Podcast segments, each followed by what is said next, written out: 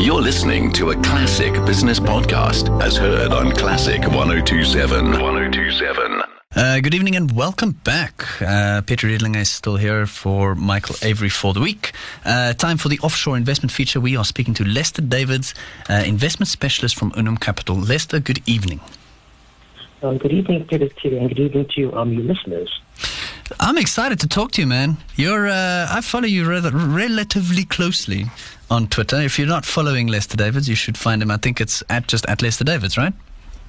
Yes, that's um, yes, that's correct. Um, I'm um, following you as well, and um, I really enjoy what you are putting out at the moment. well, well, thank you very much. Um, so yeah, well, I, I, want to talk a little while. We're talking a little bit of uh, investment, sort of offshore investment. It's a big theme. I think is something that a lot of people want to get exposure to. Um, and you know, we've obviously seen a lot of stuff within South Africa where people are making new locally listed ETFs with offshore exposure.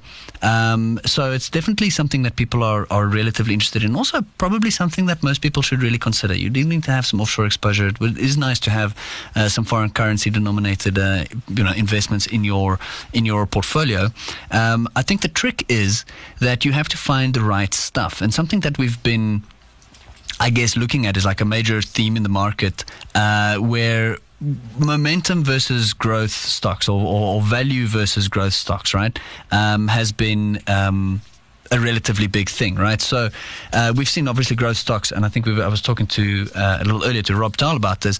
Um, you know those those growth stocks, those tech stocks have been doing really really well, and then in this post-pandemic environment, we've seen value stocks you know, really fighting back and, and, and taking a bit of momentum, but that seems to be losing a bit of ground at this stage. Um, correct. Yes. So since the second quarter of 2020, we have seen um, the, value sector outperforming the growth sector, and that's been primarily on the back of the expected increase in inflation, uh, which should subsequently lead to an increase in interest rates, which should benefit sectors such as financials, materials, industrials, um, the more cyclical type of sectors, which all benefit from um, higher interest rates. Um, conversely, we've also seen the technology sector, which has been a massive outperformer over the last two years. We've seen that sector um, take a bit of a back seat and trade in a somewhat sideways range uh, since around July 2020. Uh, we've seen the U.S. 10-year bond specifically um, move up to around the 1.75 level. Um, however, over the last few weeks, that has come back dramatically to around the low 140s.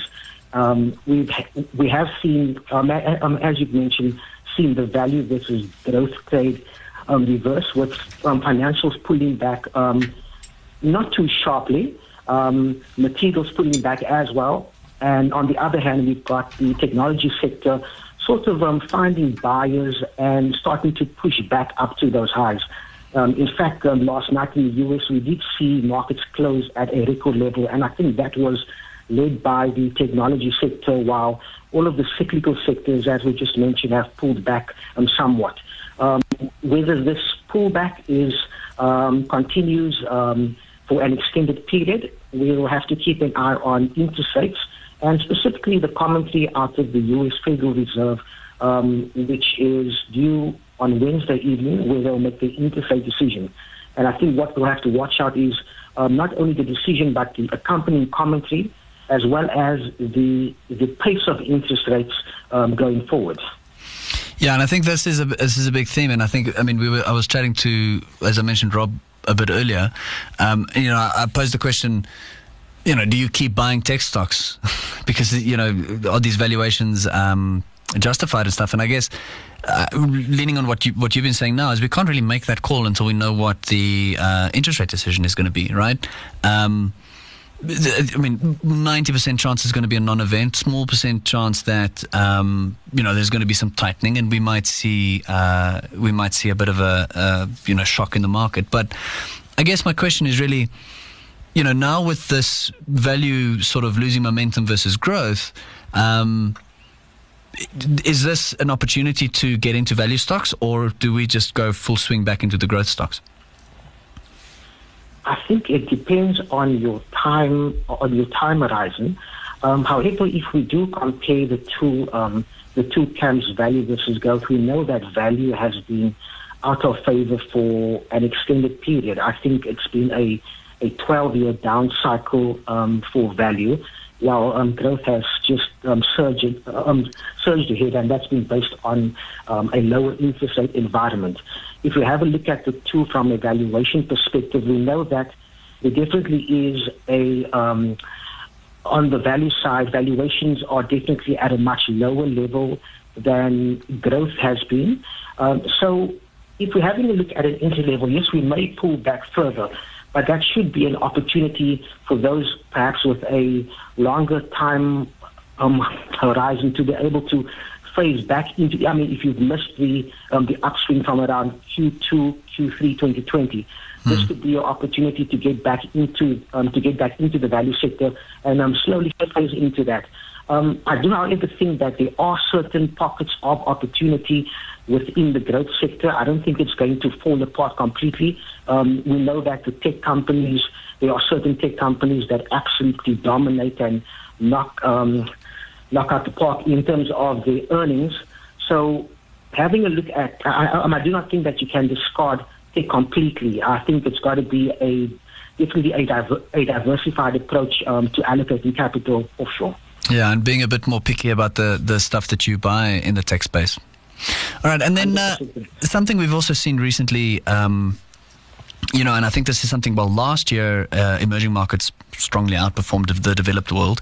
Uh, but it seems that this year that trend has reversed somewhat. Um, is this an opportunity for us to to sort of increase weightings into emerging markets, um, or do we stay invested in the in the developed world?